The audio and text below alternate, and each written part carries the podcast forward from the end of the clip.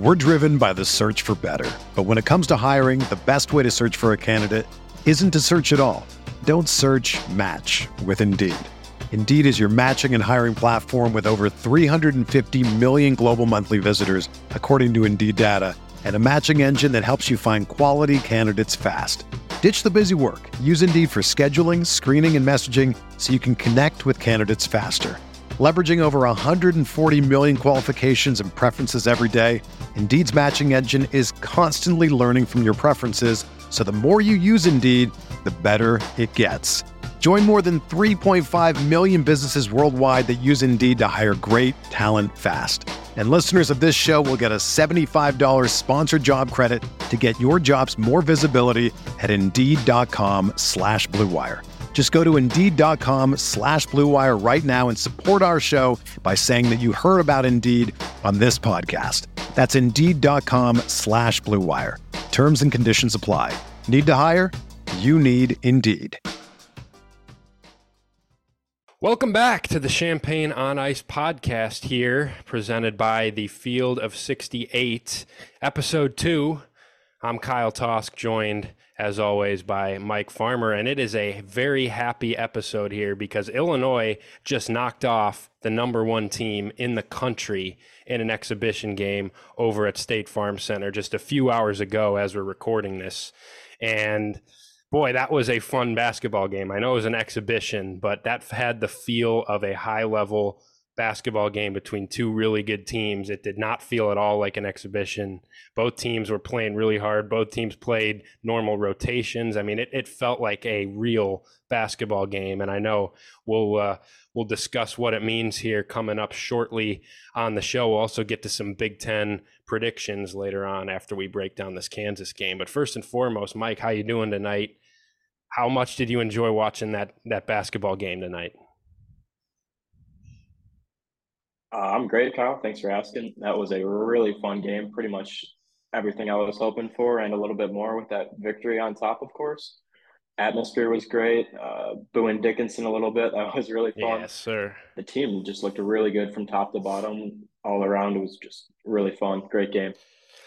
Dickinson moves to 0 5 against Illinois, which is great. Uh, this one definitely counts on the record. So, in case anyone goes back in 20 years and looks at Hunter Dickinson's record, we are counting this one. I'm making sure that this one officially counts in the Hunter Dickinson versus Illinois record book because he thought he could go to Kansas, thought he could go to Bill Self and squeak one out here, leave his college career getting one against Illinois. But Illinois didn't let that happen tonight, and he didn't play particularly well, which we can get into. The way Illinois was defending the post, I thought was pretty encouraging. But uh, let's just talk a little bit about this one. Obviously, you can take the the overall result with a little bit of a grain of salt still. It's an exhibition game. We're not here to say that Illinois is the best team in the country because they beat Kansas in an exhibition, but to get a win, I mean, I didn't expect that. I thought it would be a, a competitive game. I thought we'd learn a lot. I didn't really expect Illinois to be the winning team at the end of it, and they were 82 75. Terrence Shannon Jr., 28 points. I mean, he was he was all American caliber tonight, and I think that's where we need to start in this one uh, because he was phenomenal and he just carried Illinois. He got really hot from three. We've seen this a few times here during his Illinois career. He can get on a heater and he can feel it. And from that right wing, he was feeling it. I mean, he found that same spot about five straight times and knocked down shots. And he was aggressive getting to the basket. I mean, eight of 13 shooting, five and nine from three, seven of 10 from the free throw line. That is an all American caliber basketball player if he plays like that consistently. What did you make of, of Terrence Shannon and just any other overall takeaways from, from this performance? Yeah, I think it's definitely smart to start with Terrence Shannon and his performance tonight. I think if there's one thing we learned or sort of like relearned from last year is that Terrence Shannon is going to have those nights, some nights where he just takes over, looks like an All American. This year, like you said, he might actually be an All American, which would be would be would be amazing. Excuse me. Uh, but yeah, five for nine from three. He had that little stretch at the end of the first half where he got to that right wing spot. We tweeted about it. Uh, hit that step back over Dickinson, just looked beautiful. He was getting to the hoop too. Also went seven for ten from the free throw line, which was encouraging or decent at least because the rest of the team uh, definitely struggled from the free throw line per usual, which is an issue we'll talk about a bit later. but yeah, Terrence Shannon looked phenomenal. Uh, defense was pretty good too. Uh, shut down. I mean, McCullar had a great game, but Terrence Shannon kind of shut down his matchup for most of the night. And then on offense, of course, uh, 28 points, three rebounds as well. Played a little bit of point guard down the stretch, which, which was encouraging to see because Ty Rodgers was, was on the bench for a little bit towards the end of the game. So yeah, just all around great game from Terrence Shannon Jr. I'll cut that out.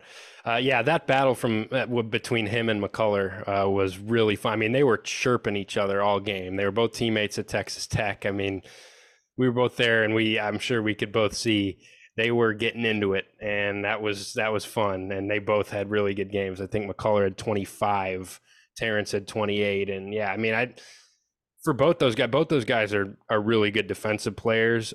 I chalk that up to those guys were just feeling it tonight. And I'm not going to sit here and say, oh, Terrence Shannon got cooked.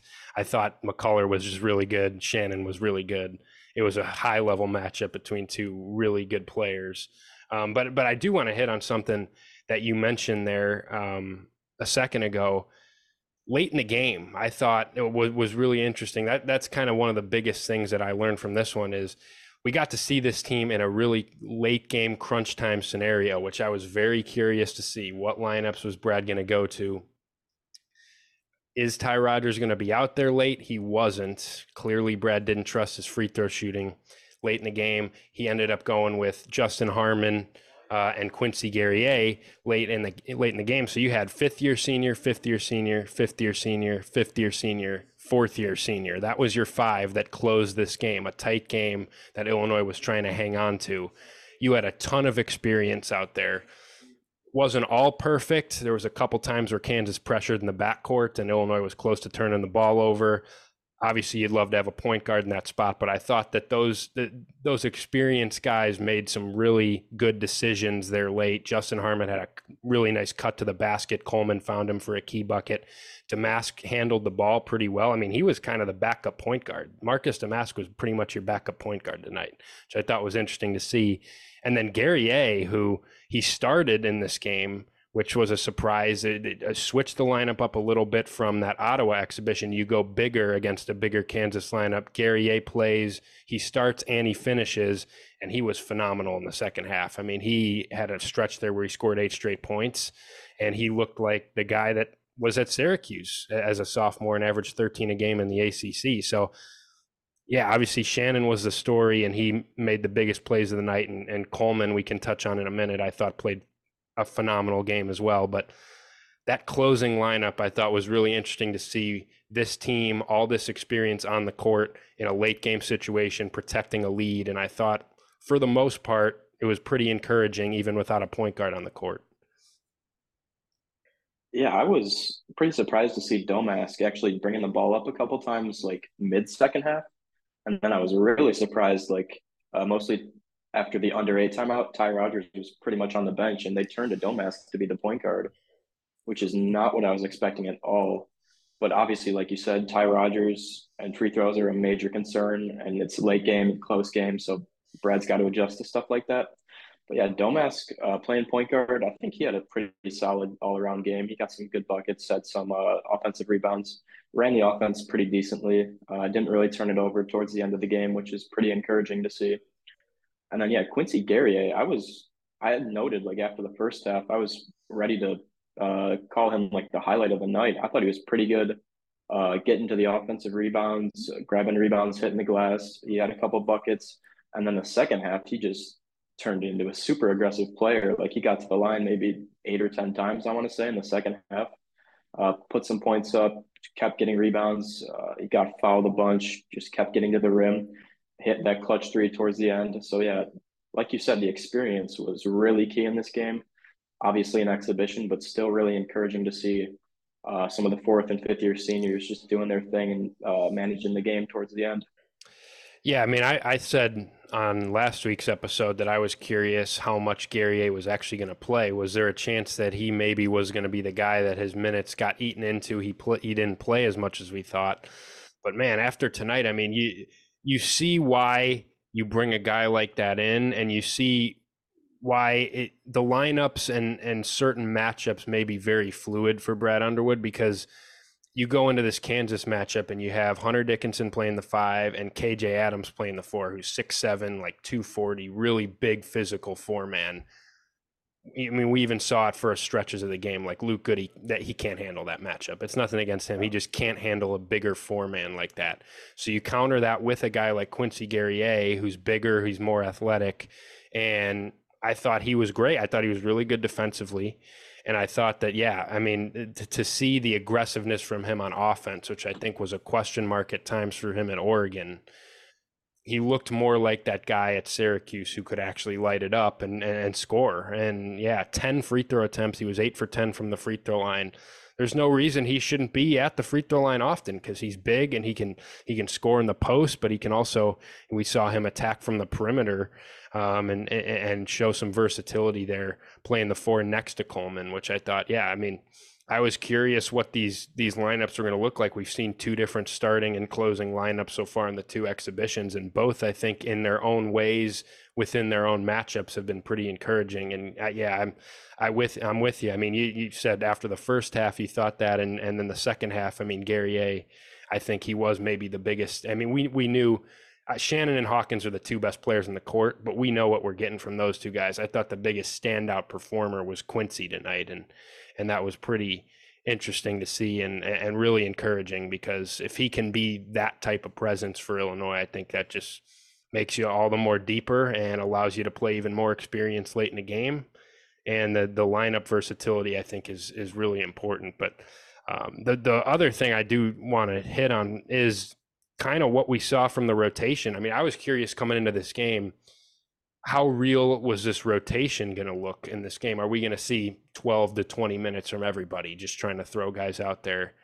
tonight we didn't at all. This looked like a real rotation, as if Illinois was playing a game against Kansas in the regular season. You had your starters play big minutes. Terrence Shannon played 34 minutes. Coleman Hawkins played 29 minutes. Um, you had Guerrier play 25. Domask played 29. Uh, Rodgers played 25. You only had eight minutes from Sencire Harris, three minutes from Dra Gibbs Lawhorn, uh, 10 minutes from Luke Goode, two minutes from Moretti, two minutes from Hansberry, nine minutes from Dain Dainja, which we can talk about a little bit too. Um, but yeah, I mean, it was Brad kind of rode seven guys tonight, and that was I, I thought that was very interesting and is kind of a glimpse at you know once these games get tight, once you're playing these high level games. This is what this rotation could shorten to. You have a lot of options, and there's, and that's not to say that those guys that played short minutes aren't ever going to contribute this year, but it, this is kind of the we can see who's in Brad's circle of trust here early on. Yeah, definitely. It was really interesting to see the rotations, especially late game. Uh, probably not a surprise the freshmen uh, Dra Gibbs Lawhorn and Hansberry weren't getting any second half action, any late game action. They'll get their time in early season. You got some uh, got some buy games early on. They'll get some minutes, of course. But then in terms of Sencire Harris, that was a bit surprising not seeing him too much. He didn't do too much in his minutes, so I don't know if that contributed him contributed to him not playing much in the second half. Uh, and then you got Luke Goode. He kind of had a bit of an off night. It's obviously a tough matchup guarding KJ Adams, who's a, like you said, massive athletic freak. Um, he also wasn't playing great. Um, and of course, Terrence Shannon and Coleman were hitting their threes in the first half which is kind of Luke's specialty, and Luke wasn't doing that tonight. So not totally shocking to see him on the bench a little bit. And then Dain Dainja, I would say Hunter Dickinson's a brutal matchup. He's I'm not a fan of him, but uh, definitely a top five, top three big man in the country. So uh, Dain Dainja not having the best offensive night isn't too shocking. Not playing too much isn't crazy to me. Coleman also had a great night. Quincy had a great night. So makes sense to see them guarding Dickinson and being in the game for long stretches towards the end. But yeah, um, not I mean not seeing Sencire and not much of Moretti, not much of Dra Gibbs Lawhorn, not really shocking towards the end of the game. But I, I do really think it is interesting that Ty Rodgers wasn't in the game towards the end and having Domask especially playing point guard. Uh, instead of somebody like Terrence Shannon, even uh, Justin Harmon was was in the game a lot towards the end had that nice cut, like you said, got that layup towards the end of the game. So just really interesting to see, especially the backcourt decisions uh, in terms of the rotation tonight, and something to keep looking forward to these next uh, couple weeks, couple months. Yeah, the backcourt was definitely interesting. Justin Harmon closed the game um, over Ty Rodgers, which I I thought was I, in the back of my mind. I thought that was a possibility because I, I I was curious, and I mentioned it last week. Can you put Ty Rodgers on the court? I mean, Illinois was up like three with four. I mean, he even came out earlier than that. Like you said, like the last eight minutes, I don't think he played. But yeah, Illinois it's a really close game. It was tied a couple points, and Illinois was grasping to a two, three point lead there late.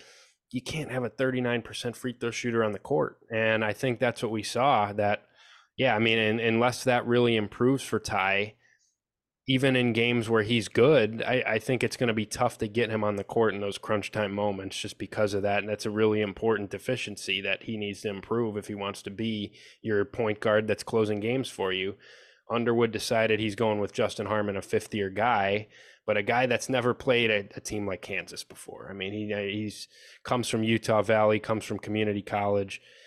This was as good of an, a test that he's ever seen, and I thought for the most part he looked pretty good. I mean, he he made some really key decisions there. The the, the cut was huge. That was just a veteran play. He also attacked the rim uh, a few times, which I thought, you know, he showed some burst. He showed some scoring ability there, which, you know, I don't, I don't necessarily think this is a guy that's going to average nine, 10 points a game off your bench, but if he can give you a little bit of scoring off your bench and he can hit some open shots, I mean, he gave me, he gave me some Andres Feliz vibes a little bit tonight, where he's just kind of a really tough dude who's not going to make a lot of mistakes. He created some extra possessions and a couple offensive rebounds gets to the rim pretty easily. Is not a guy that looks like it per se, but he got to the rim with ease a few times, and and yeah, that cut was just like the typical Andres Feliz veteran. I'm, I'm you know I'm just going to make the total right play here uh, in a key moment of the game. So maybe that is a guy that could be on the court late. But yeah, you you didn't see much of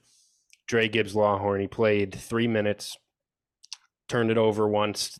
You know, he, he looked looked like he, he, he pulled up and took a tough three at one point in the game. Like, yeah, that's a freshman that's trying to get acclimated. Hansberry had a couple tough moments, um, and Moretti just you know, he played two minutes. I don't think he really was involved in much. Missed two free throws. Um, yeah, I mean those guys are going to have to earn it a little bit uh, for sure.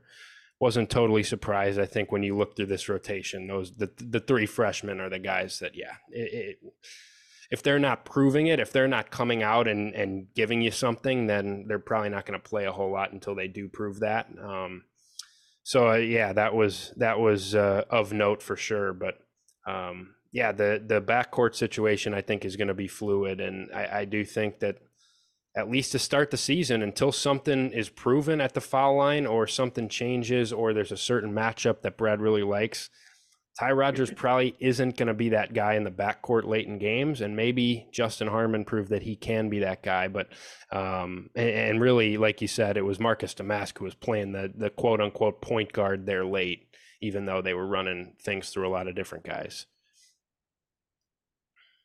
Yeah, Ty Rodgers not playing late game kind of hurts Illini, obviously, but I do think he played pretty well tonight in his minutes, especially the first half.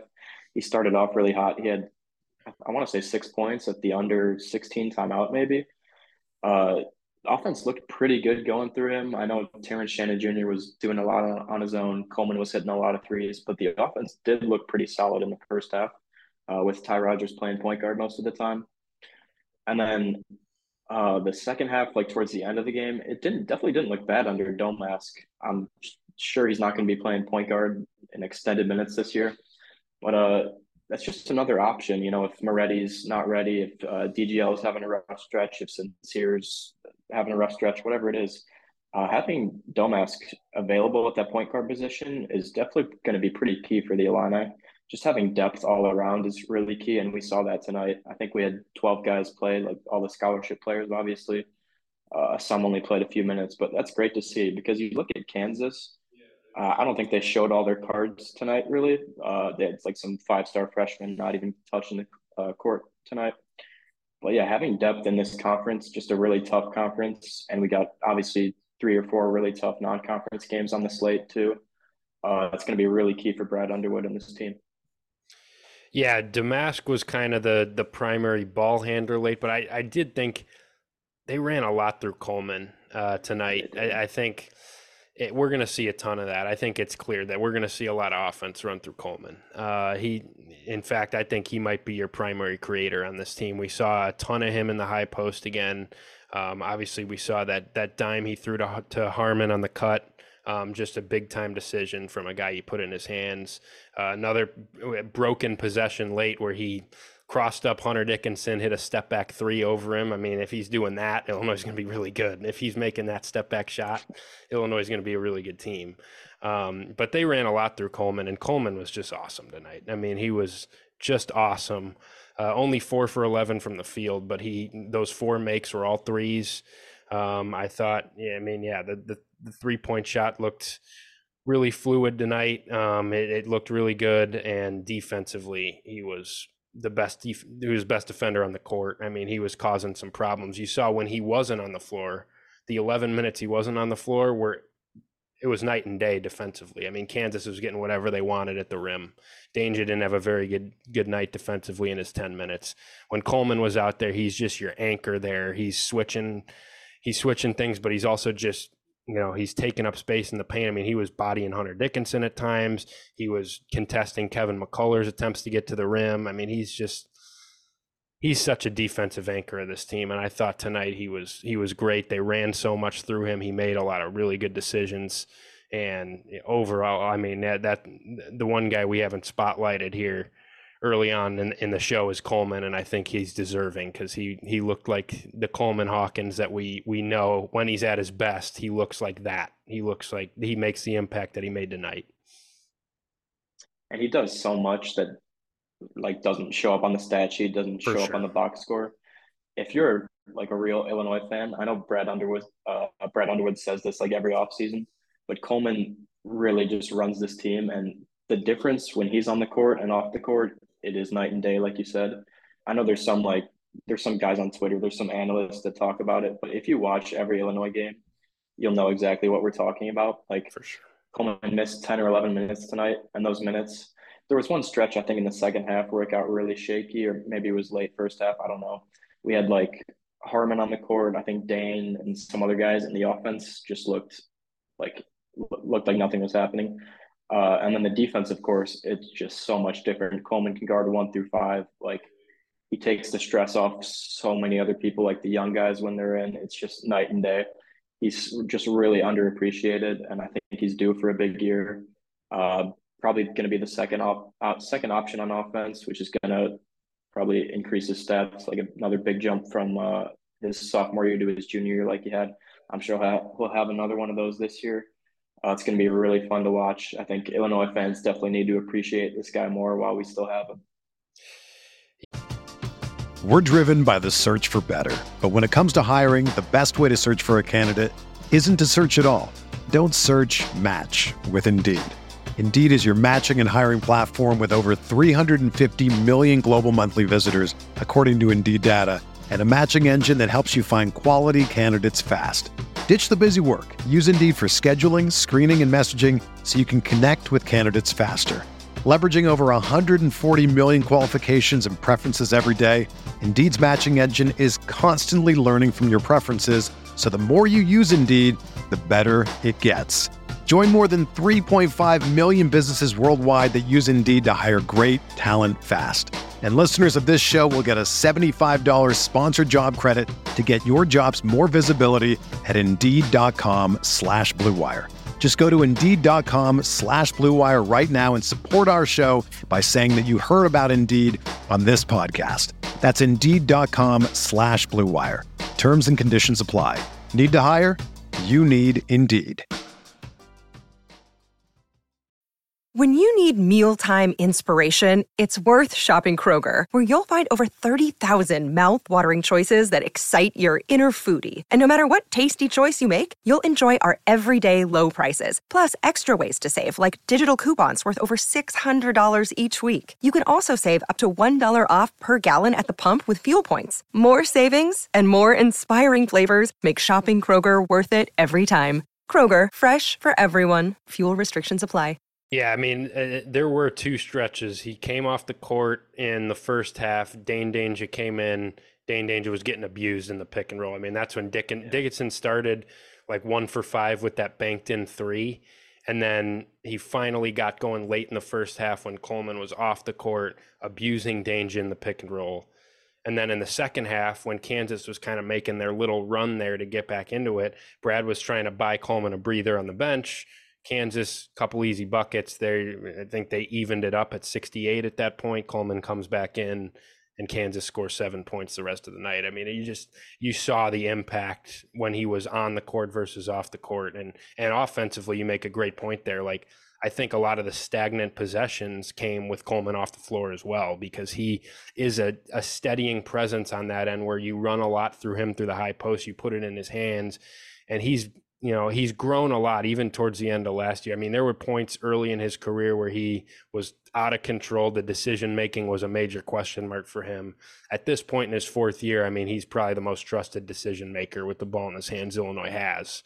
And I, I think it's going to be really interesting to see how much Illinois runs through him because so far in the two exhibitions, we've seen a ton of it, and he's been great. He's looked great in both games. And the three point shot for him, if he can shoot it like he did tonight, Illinois is going to be fantastic. Now, we know how streaky he is from three, so I'm not going to read too much into this. I want to see a full season of this type of shooting, but the shot looked great tonight. The pick and pop game a couple times. I mean, Ty Rodgers found him for another pick and pop tonight that looked beautiful he obviously created one on his own late in the game, which is, you know, it was the no, no, no, no, yes, okay, he made it, you know, right when he's putting that one up. Um, yeah. But he's, yeah, I mean, he if he can shoot it like tonight, all of a sudden, all of a sudden, he's an all conference first or second team guy. I mean, that's that, that I want to see it play out, but that was really encouraging tonight. I do want to mention, I do want to talk briefly about Dain Dainja, who only played 10 minutes tonight. On, on the flip side of things, from the big front. It's yeah, I mean, it's eh, I, have thought through this a lot during the off season of what does the best version of this team look like, and I I keep finding myself thinking, well, it's Coleman Hawkins playing the five because I think you have a lot of different options around that. You can run a lot of things through him. You can let him thrive defensively at the five as opposed to guarding quicker guys at, the four. Not that he can't do that, but I think you're at your most effective defensively with him at the five but also I just think you have so many different lineup options with him at the five offensively. You could play the smaller lineup where you completely space it around Ty Rodgers with a Goody, Domask, and Coleman in the game. Quincy, I think, fits really well next to him as a four man. And, and Dainja tonight, again, I, I think I think Dain Dainja is still can be a really big time contributor for this team, but it just wasn't working for him in his minutes tonight. Brad recognized that. He didn't really let it play out a whole lot. He he treated it like a real game. Dain Dainja didn't have it tonight. Kansas was exploiting him, pulled him off the floor, played his best five, which included Coleman there at the five. It's something to monitor for sure going through the season because I, I think Dain Dainja in the right matchup can be really good. But I start to question, especially on a night like tonight where you are facing even even in elite big even in a matchup where you think maybe this is a, a, a matchup where you're going to need Dain because you're playing an elite big man. I thought they Kansas exploited that. So it's something for me that I am am going to be looking for early in the season, especially in that Marquette game. How much is Dain Dainja going to play? Because I, I think it does look a lot different with Coleman out there at the five and and Dainja as much as I think he's a good player with a bright future, like it just the fit has not looked great with him out there so far. Yeah, and if you watched every game last year, you'll know this is it's not really anything new. Like Dain had games where he had 20 and 10. He was the focal point of the offense. Like the offense was kind of running running through him in the low post. And then there were also nights throughout the Big Ten slate where Dain is like tonight he's got nine minutes, maybe he's in foul trouble, stuff like that. And the offense is running through somebody like Coleman or maybe Matt Mayer last year. And so yeah, I think it's going to be an issue again this year because I don't think anything has changed with Dain really. I know he's slimmed down a little bit. Uh, free throws are still a concern. He hasn't really been able to expand his game, at least uh, in terms of what we've seen already. Like he's not going to the three point line or anything. He's not really hitting mid range jumpers. So when Dain's in, he's kind of clogging up the paint, which is going to be an issue with uh, if Ty Rodgers is point guard, if Sencire Harris is in. So yeah, like you're saying, the ro- the path to minutes for Dain isn't going to be the same every night. It's going to be kind of matchup dependent. we're gonna have to see is Dain maybe is Dain hot early if he gets in around like the under 16 minute mark? Does he get a couple buckets, maybe a block, some rebounds? So it's gonna be a night to night thing, I'm pretty sure. So we're just gonna have to monitor that. I mean, if Coleman is really hot, like he was tonight, he's hitting threes, he's locking down his matchup like Dickinson. I really don't know if Dane Dain just going to be playing too much. Maybe he comes in as like an offensive spark for a couple minutes. We just try to get a couple buckets through him if the offense is stagnant with Coleman out there. Maybe Coleman needs a breather and Dain comes in, like you're saying. So it's really going to be something to monitor every night, especially early in the season with these great matchups like Marquette, Tennessee, FAU. And as we get into the Big Ten slate, you're playing Purdue early, you're playing MSU, Maryland early. Those are maybe the top three teams. They've all got pretty pretty solid big men. You got Edey, of course. Uh, you got Donta Scott on Maryland still, which is crazy. I don't know how he is still there. Uh, Xavier Booker, the freshman on Michigan State. They've got some a pretty solid rotation of bigs too. So it's definitely going to be something to watch every night. Yeah, I, I for sure. Um, few more takeaways from this one, and then I do want to get to some uh, people on Twitter because we tweeted out, um, as we will most weeks, uh, asking for some thoughts from listeners, and we're gonna we're gonna hit on some of those. Um, but uh, as a team, Illinois 11 to 27 from three, 41% tonight. Very encouraging. Now, most of that came from Terrence and Coleman, who hit nine of the 11. Uh, we know those guys are pretty streaky, so I'm not gonna say up the three point shooting's fixed. Both those guys were shooting it great tonight, but uh, only two made threes from the rest of the guys. Um, so I, I want to see, you know, Luke Goode didn't make a three tonight. I think that's not going to happen most nights. Um, you only had Marcus Domask uh, make one tonight. I think he'll make a few a game. Um, so I don't, I don't know if I have a grand takeaway from the three point shooting tonight, other than your top two guys were red hot, and that was great.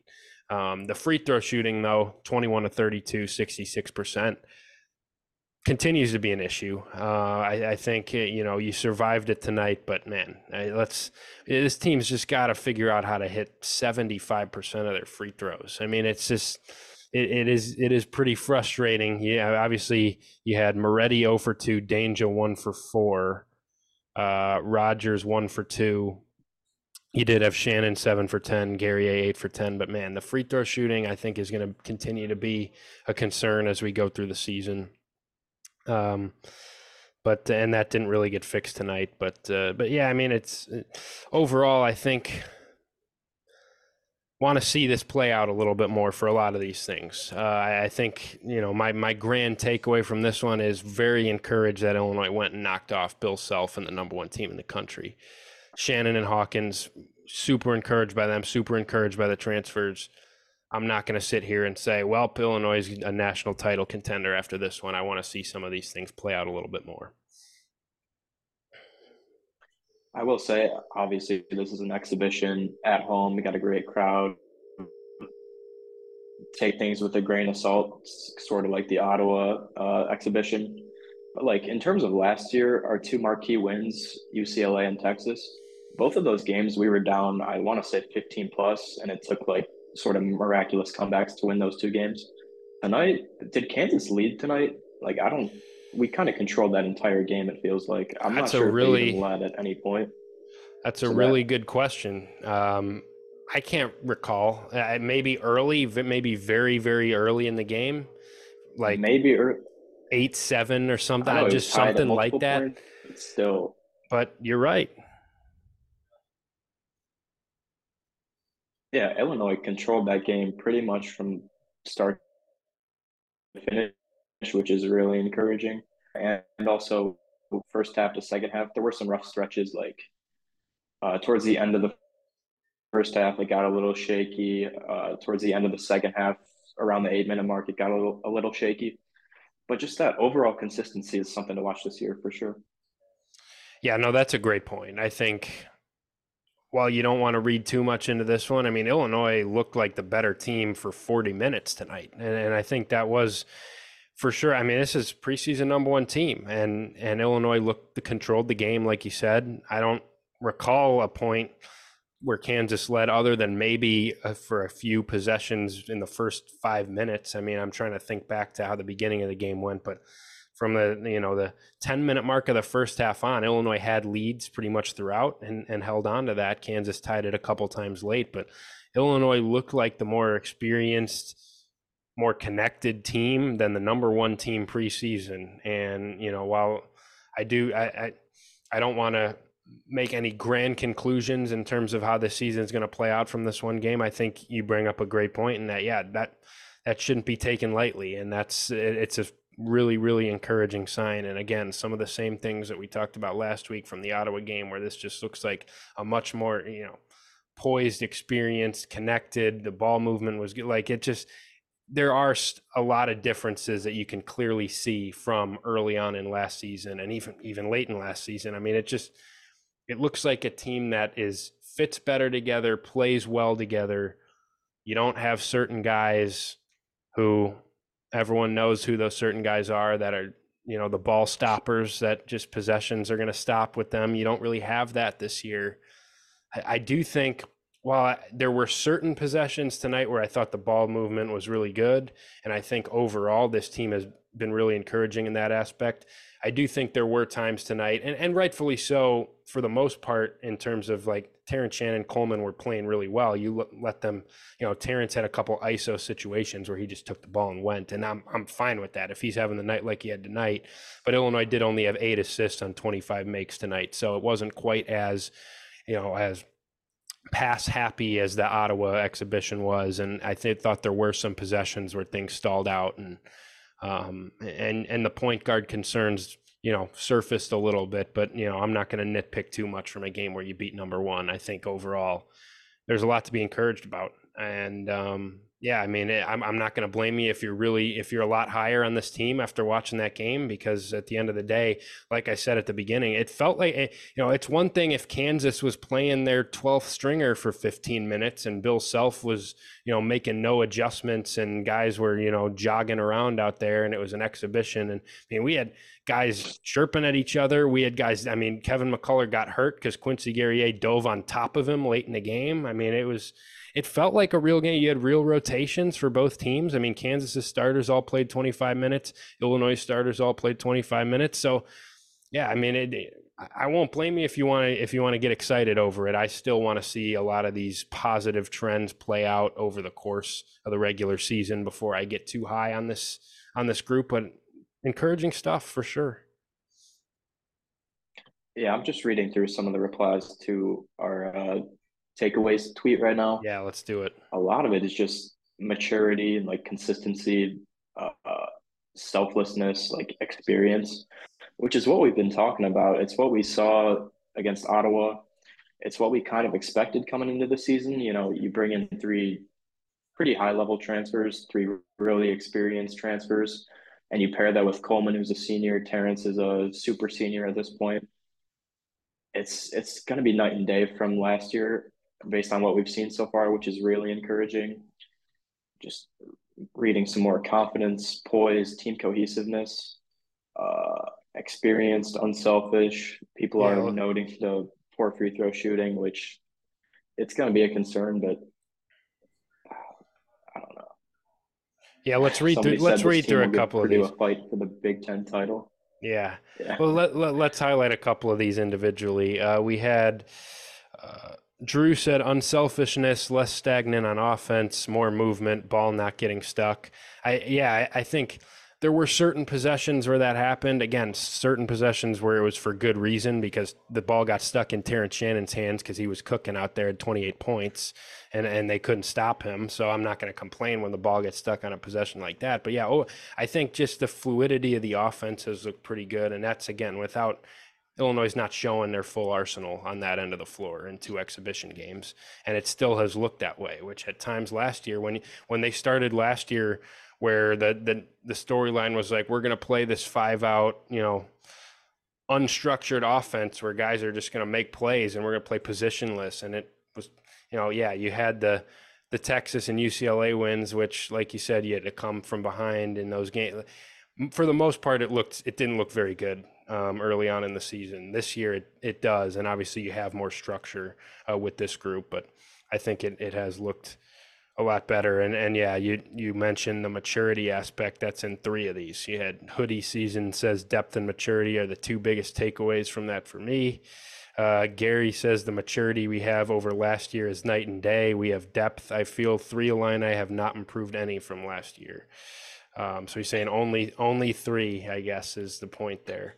Um, but yeah, Dwayne says confidence, poise, and team cohesiveness are all up. The team has the potential to be special.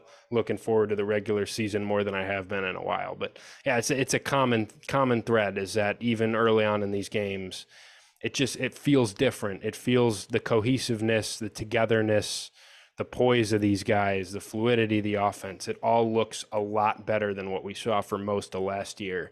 And that's probably the most encouraging thing that I've seen in these two games. One last thing I want to point out before we move on to some Big Ten talk.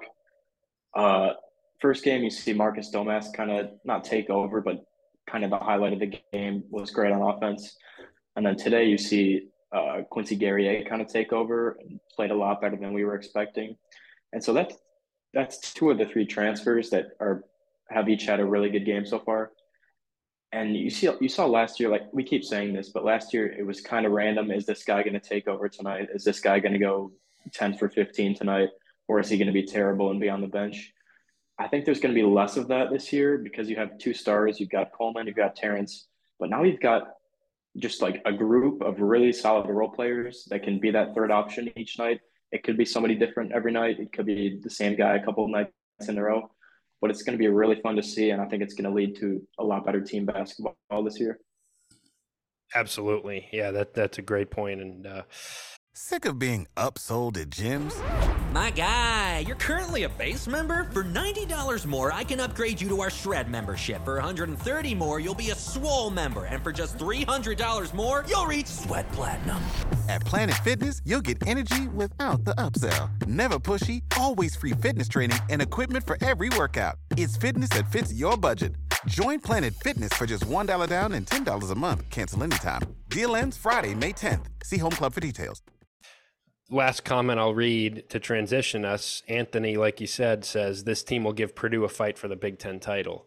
I do want to do some Big Ten predictions before because we're, we're approaching the college basketball season. We're a week away from regular season basketball. Next week, I think we're going to talk more about the regular season. I'm, I'm working on getting us our first guest here on the show to talk some Illini hoops, so I'm not sure if we'll have time for it let's do it in this episode where we both watch a lot of Big Ten basketball. We both consider ourselves Big Ten ball knowers. We'll let the listeners decide after hearing our predictions. I have a couple bolder ones, so we'll see. We'll see how people feel.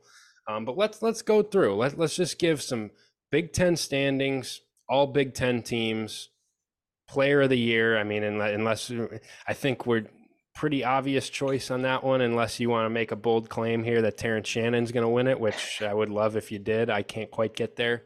Um, and and any other, maybe we can go through a couple of the other awards and any other maybe miscellaneous predictions we have. Let's hit on the Big Ten. Let's preview the Big Ten a little bit because I think it's important to see what this conference is going to look like this year. I'll let you start. Uh, let, let's start Big Ten standings wise. We'll go through one through 14 in a second, but just to start things, your Big Ten, your preseason Big Ten champion, are you going with the defending champs in Purdue or are you going somewhere else? Uh, I'm not going to make a prediction for like the tournament, but regular season, I'm going chalk. I'm going Purdue. I am as well. I think Purdue is. Yeah. It's just you can't really convince me that a team with Zach Edey on it is going to lose more than five Big Ten games, and I think five gets it. Fifteen and five gets it done. It's just it's a team built for the conference. We saw it last year. Yeah, they had a couple losses on the road here and there, but it's just overall they're going to dominate. I can't get there with anybody else, and and like you said, yeah, the tournament I think is a different story, but. Yeah, I, I'm rocking with Purdue as my champion as well. How about two through fourteen for you? You can kind of go go through it. All right two through 14. I'm kind of torn after the exhibitions today. I, I don't want to put too much stock into it, but yeah. I do still have Michigan State number two. They ended up playing fine. They just they looked, looked terrible at the start. They were down like 20 to 3, I want to say. So I have Michigan State two. number three, I have Illinois. So I'm pretty much all chalk so far. But number four, I've got a bit of an interesting pick because I'm actually I've been a hater of this team the past few years, but I've got Wisconsin at number four getting the last hmm. double bye. I, I, I like their roster. Like they return. Uh, it's the first Hepburn, time I've ever heard you say I like their roster. Yeah, I don't actually like their roster that much, but I think they just they always perform in the Big Ten. Besides last yeah. year, they kind of stunk it up. But yeah, they return Hepburn, Crowl, Essegian. They add AJ Storr, who I may or may not have him on my All Big Ten first team for some reason. So uh, sneak peek. I'm high on Wisconsin this year. Yeah, I feel like every year the Big Ten media like they go chalk, and then every prediction I see is like pretty much the exact same as the media poll. And then the final standings, there's always at least one sleeper team that goes from like eight or nine to double by like top four. And then after Wisconsin, I've got Ohio State. I think they return a lot. They also add some pretty solid freshmen. Uh, they add Jamison Battle from Minnesota, which was really interesting move over the offseason that didn't really get talked about too much. I feel like he's a really solid player. Um, number six, I've got Maryland, who they also return a lot. They add some guys as well. They've got Jahmir Young, who's preseason first team for the Big Ten. Uh, Donta Scott returns as well, the Illini killer. Number seven, I've got Indiana. Just getting into the middle here. I go seven Indiana, eight Northwestern, nine Michigan. Just pretty. I think they'll be pretty average teams. Uh, Northwestern's got Boo Buie. Indiana brings in.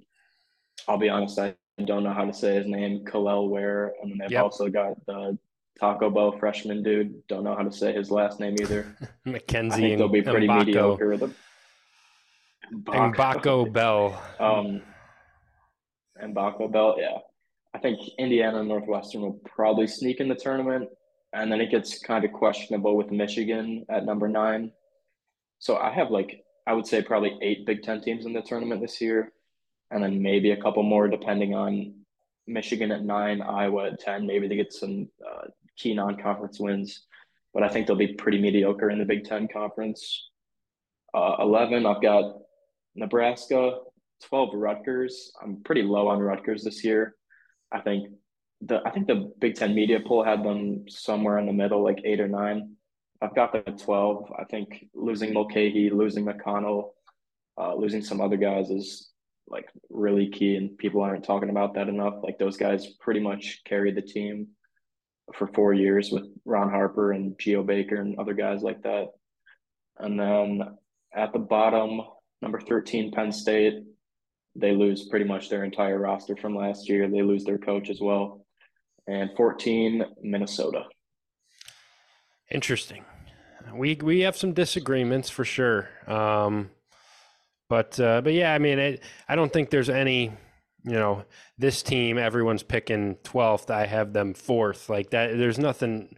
I don't think you know overall there's a general sense of tiers in the conference that I think we're both kind of aligned on. I do have things shuffled around a little bit, so I'll go through mine. Obviously, Purdue first. I'm with you that Michigan State's too. I think that's the consensus top two. Until somebody jumps either one of them, I think you got to have those two top two. I mean, Michigan State brings back one of the best backcourts in the country. I have some questions about their front court and losing Hauser. Are they really number four in the country? I'm not quite sure I'm there but I do think preseason number two in the Big Ten for them. Third, I have Maryland. So I'm higher on Maryland than you. I, I just I think this is going to be really good Maryland team. They get Jahmir Young back, high level point guard. Julian Reese, I think, has gotten better every year. I think he could be one of the better bigs in the conference this year.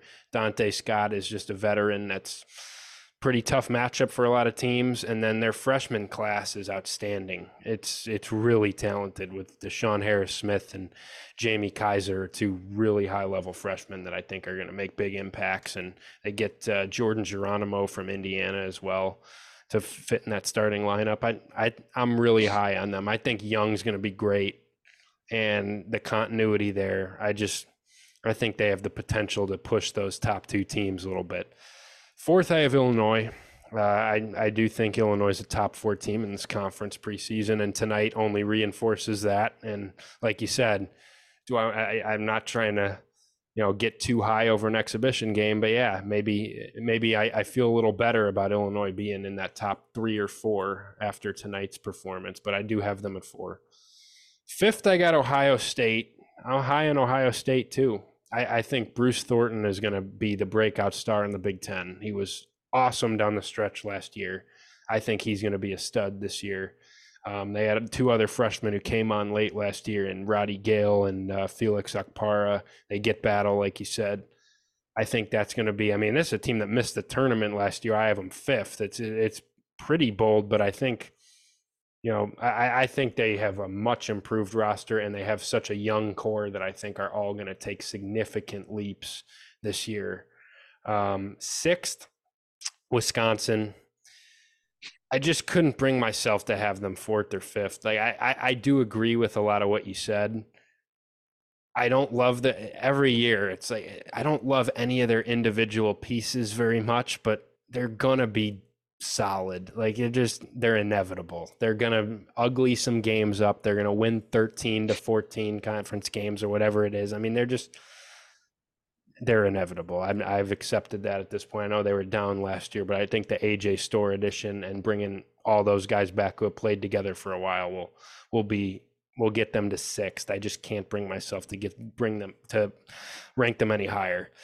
Seventh, I'm going with Iowa, which is I just I, I feel like it's going to be another Iowa team that's just awesome offensively, horrendous defensively, and at the end of the day, they're seventh in the conference. Like I think that's kind of your prototypical Iowa team of the last couple years. I, there's some question marks on their roster for sure, but I think Perkins is pretty good. They get Krikke as a transfer, pretty good. I just I trust them more than any of these other teams because I think one thing about Fran McCaffery is he's going to have probably the best offensive team in the conference. So that's that's a given. Eighth, I'm going with Michigan. I think I don't love their roster, but I think it's getting a little bit underrated. I think they're more talented than a few of these other teams with McDaniel, with Nkamhoua coming in from Tennessee, Nimari Burnett coming in from Bama. I think it's it's been a little bit underrated. I both of us, I think, are on the same page that we don't trust Juwan Howard as a coach at all. Uh, but even with him there, I think it's uh, it's a roster that with another coach I'd be a little bit higher on. I think it's enough to at least be eighth in the conference, and I think they sneak into the tournament.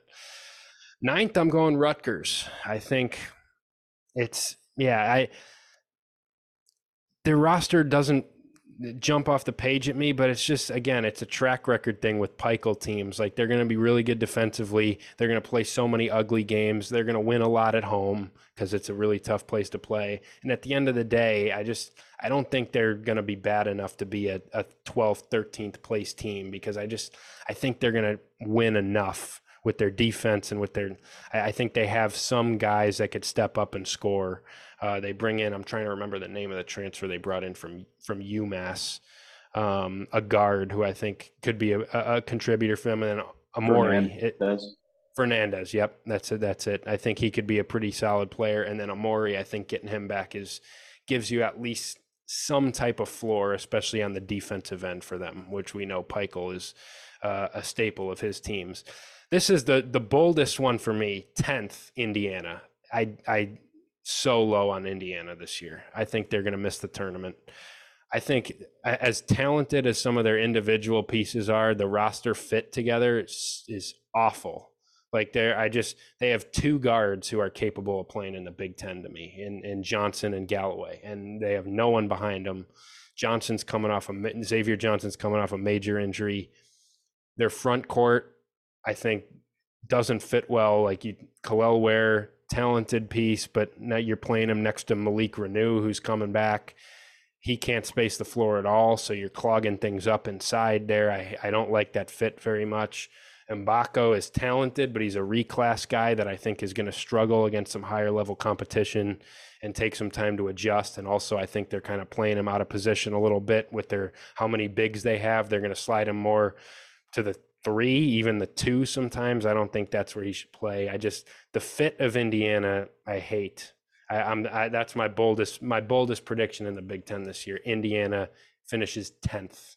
And uh, eh, you know, we have a Indiana podcast on this network too, where if they hear this, they'll probably hate me. But you know, it's just I'm, I don't love the fit of this team. I just I, I don't. It's one of those classic. I almost I think back to Illinois last year a little bit, like talented pieces that just the flow is bad, the fit is bad. I just I think they have the potential to be that. Eleventh, I'm going with Northwestern. I think they were kind of a one-off last year. Buie's great but losing Audige, I think, is going to hurt them a ton because he was that second scorer that took a lot of pressure off of Buie at times, and now I think Buie's going to be asked to do too much, and the pieces around him just they don't scare me at all. Twelfth, I'm going Nebraska. Thirteenth, Penn State. Fourteenth, Minnesota.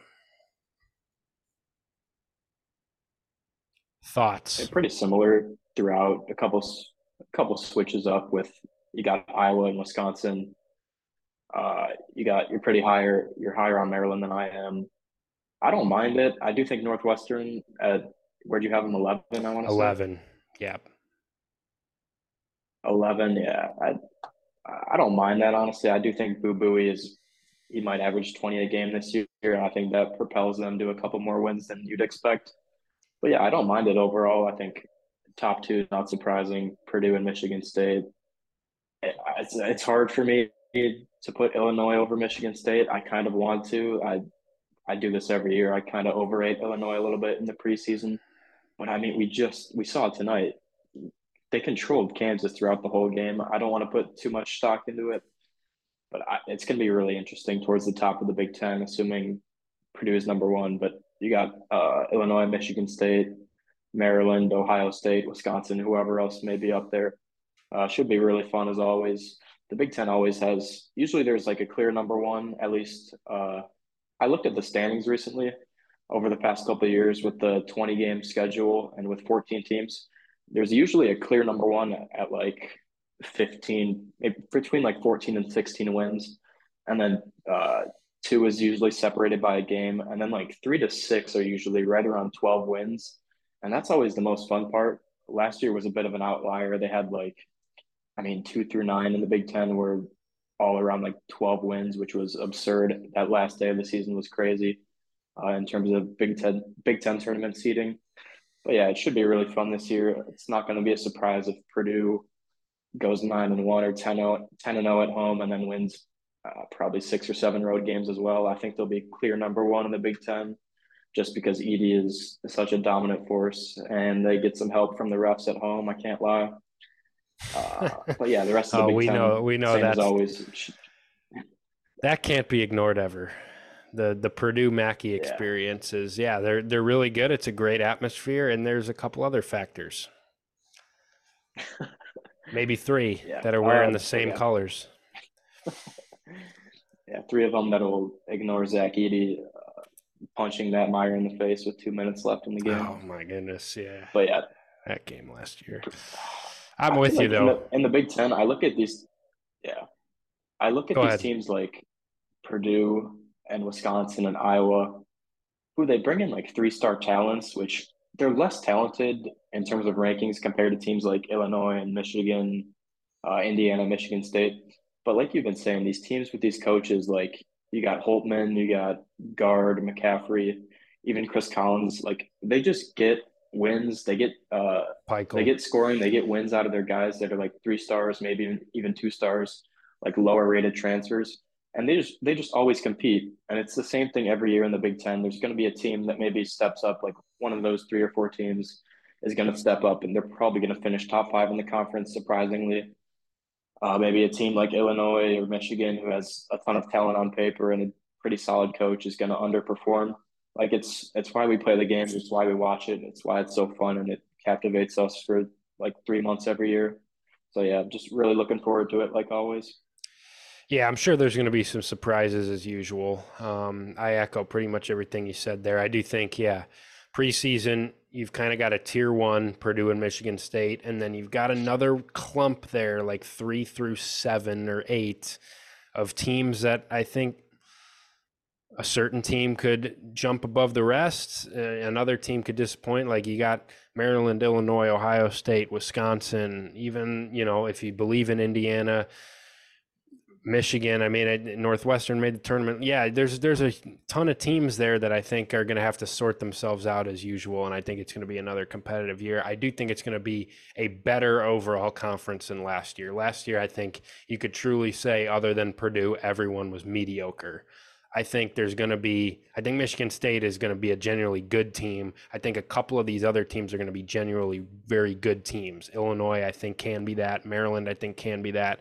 Ohio State and Wisconsin, I think, can be that. So I think it's going to be a better conference. Should be fun before we get out of here, let's run through some all Big Ten selections here. Uh, I know we're we're over an hour already, as we as we always seem to be, or close to an hour, as we always seem to uh, on these types of things. And and from my experience working in radio a little bit, like you, you say, well, well, we'll talk for 20 minutes here, and then 45 minutes later, you're not quite done yet.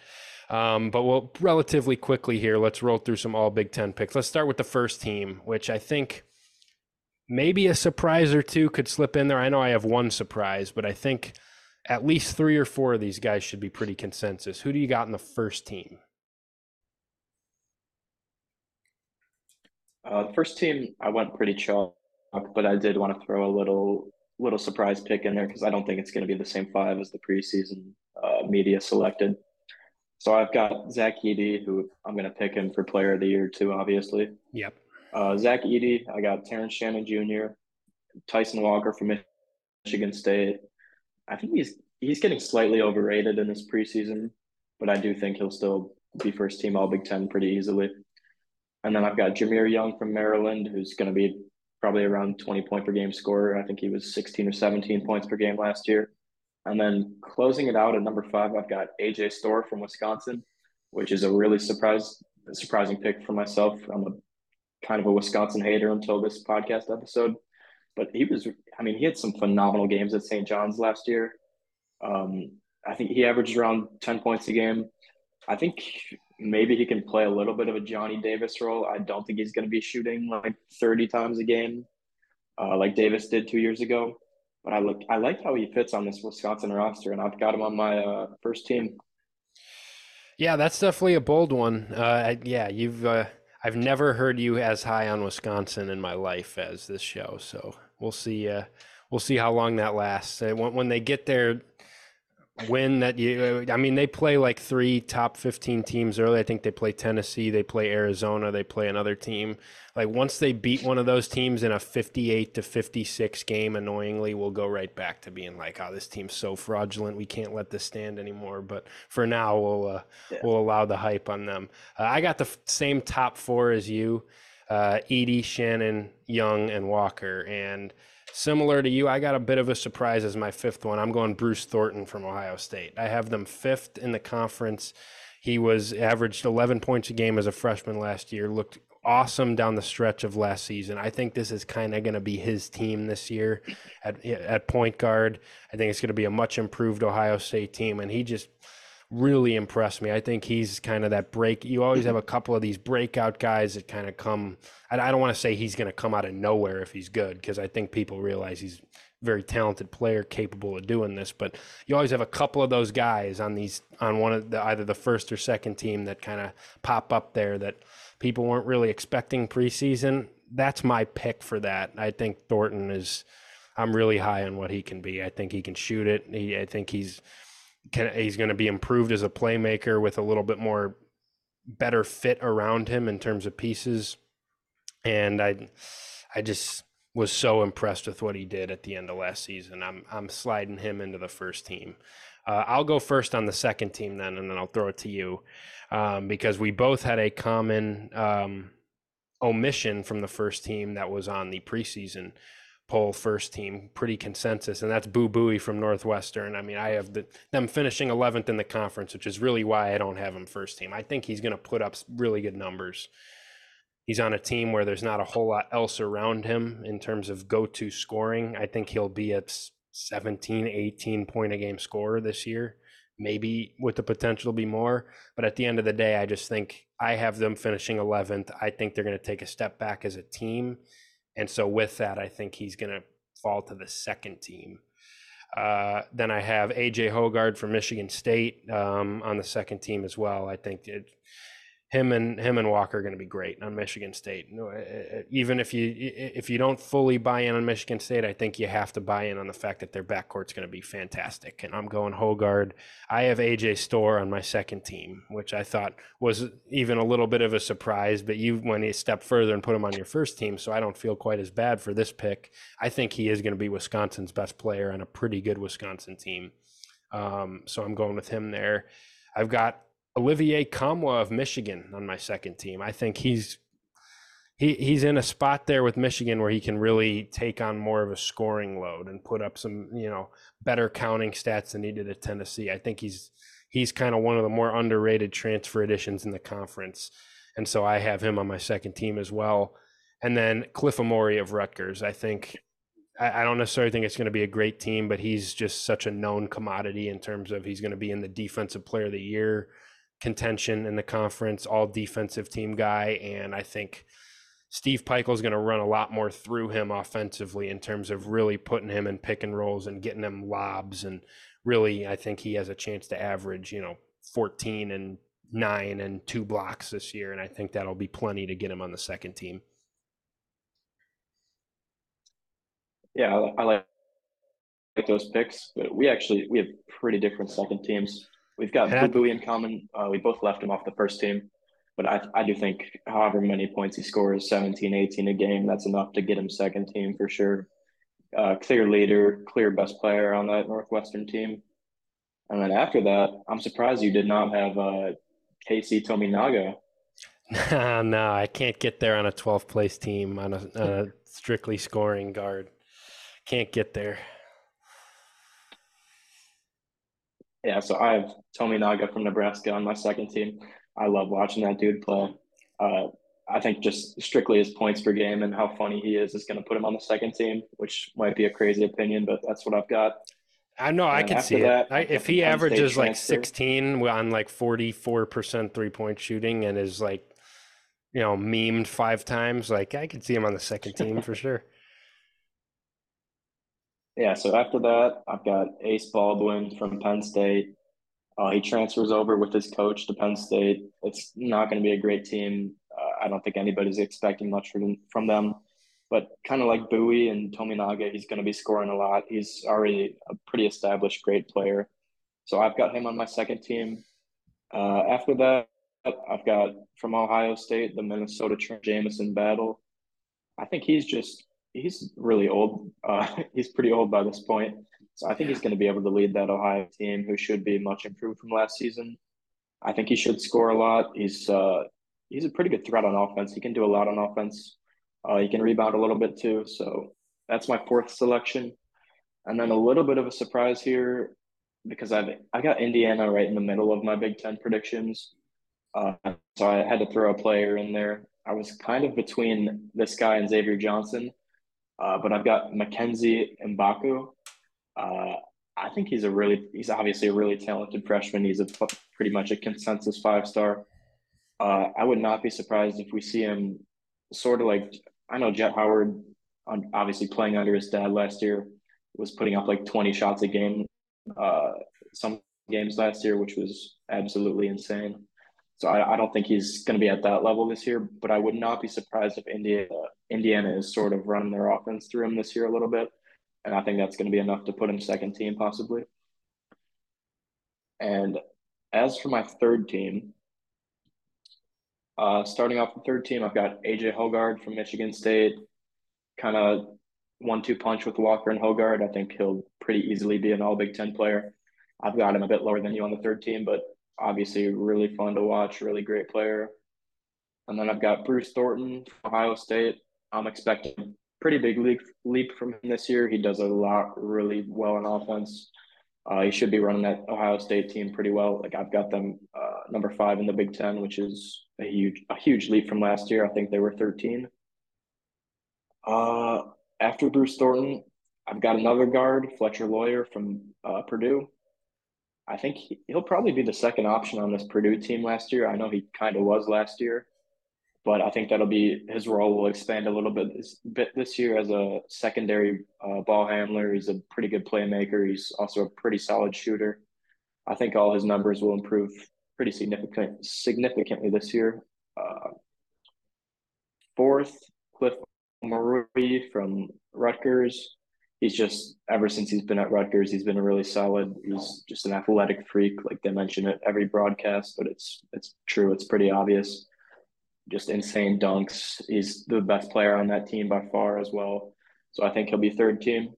And then finally, showing a bit of love to the Illini guy, I got Coleman Hawkins.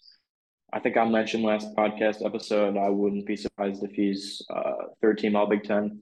So that's what I've got in my predictions. Just expanded role in offense, elite defender. I think the media, the coaches, the uh, Big Ten media, they'll recognize a little a little bit more this year.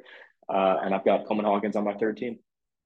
It is crazy how different our second and third teams are because it's, and I think it speaks to kind of you have that top tier of players, the the star caliber guys, the returning guys, and then there's a lot of unknowns in terms of you know how big is the role of X going to be, how big is the role of Y going to be, how big is yeah, it just it's interesting because our our first team was so similar with one surprise from each of us, one kind of bolder pick, and I think we have two combined agreements on the second and third team. We both have Buie on the second team, and we both have Coleman Hawkins on our third team. That is our agreement on this one. Um, I'm with you on that. I think he's going to do enough alongside Terrence, and he's going to be the clear second option on this team. I think he is going to finally be an improved three point shooter, and he's just he's shown it already in a couple exhibition games. He's he's looking to score a little bit more, and I think the counting numbers will be there for him. On an Illinois team, I expect to be towards the top of the conference. I think that'll get Coleman there. As for the other four, we differ again. I'm going Ace Baldwin um, on my third team. I know you had him second team. I just think he's going to be really good. I just think with Penn State, I think is going to be pretty awful as a team. It's going to be tough for voters to put a, a guy on such a bad team, second team. I think his counting stacks will be worthy, but I think he'll sneak onto the third team instead. I got the other Purdue guard, Braden Smith, on my third team. I think he as a freshman last year. He had his struggles, especially late in the year, kind of ran out of gas and struggled, especially um, under pressure in the backcourt late in the season, had some turnover issues. But overall, I mean, I I know a lot of it in, in, Purdue. There, if you play point guard with Zach Edey on the court, you're gonna you're gonna look good. I mean, it's pretty tough to look bad in that situation. But I mean, Braden Smith was an underranked freshman last year who I thought was pretty darn good for most of the season now as an offseason to improve and you're playing with Zach Edey, so you're to pad those assist numbers, playing pick and roll with Edey, throwing lobs to Edey. I mean, it's just, I, I think he's to have the numbers, and I, I, think he actually may end up being the second leading scorer. I think Fletcher Loyer could be, but I wouldn't be surprised if it's Braden Smith. Um, I also have uh, DeShawn Harris Smith. So you had you were high on Mgbako as the freshman. I'm going with him as the freshman of the year in the conference with, with Maryland. I think paired next to Jahmir Young in the backcourt, he's just super talented, electric scorer. He's going to be one of those like Brice Sensabaugh types to me from last year, where he's just a, a professional level scorer as a freshman. That's what I've seen from from my uh, my time looking through and, and diving into him a little bit. I, I think he could have a pretty big year and sneak onto the third team. And then my last pick, uh, I'm going with Kel'el Ware from Indiana. I, I am going to bank on the talent there. A former five star guy. Mike Woodson loves playing through big men offensively. And we saw how much Trayce had success there in the last couple years. I think we're going to see Kel'el Ware be the focal point of Indiana's offense, and I think he has a chance to put up the numbers worthy of being Indiana's All Big Ten representative. But yeah, man, we were we were all over the place on those second couple of teams. So uh, should be should be interesting. I, I'm just I can't wait to watch some Big Ten hoops. For sure, starting off in what is it early December, and then it really picks up early January. Yeah, you got those. So much fun to watch every night. Yeah, and, and, and all these teams are going to be playing high level non conference games in November too. I mean, you think about is it uh, is Michigan State in Maui or who's in Maui from Big Purdue? Maybe is Purdue in Maui, and then I think you have some uh, Purdue Michigan is somewhere, State. Yeah, Michigan State's in one of the events. Um, I think Michigan's in Atlantis. Uh, obviously, we have the three big non-conference games for Illinois. I mean, there's just we're going to see all these teams in action, and then yeah, you mentioned most teams play two games in early December in conference play, and then it really picks up in January. I know Illinois only plays one um, in early December, but college hoops is close. When we're making predictions, conference predictions, it, it means that we're really darn close to college basketball. I can't wait. Any last thoughts for this uh, very long episode two? Uh, I'm just thankful Hunter Dickinson has officially moved to 0 5 against Illinois in his career. That's all I've got to say. Isn't it just? I mean, uh, can we talk about too? I mean, the the foul that he had in the second half. I mean, what are we doing, man? That that guy just that guy wants to be despised by all of Champaign, Illinois. He's he's he should have been it should have been a flagrant foul. I forget who it was on, but he's just I mean, it just he wants to be a heel. He wants to be a villain.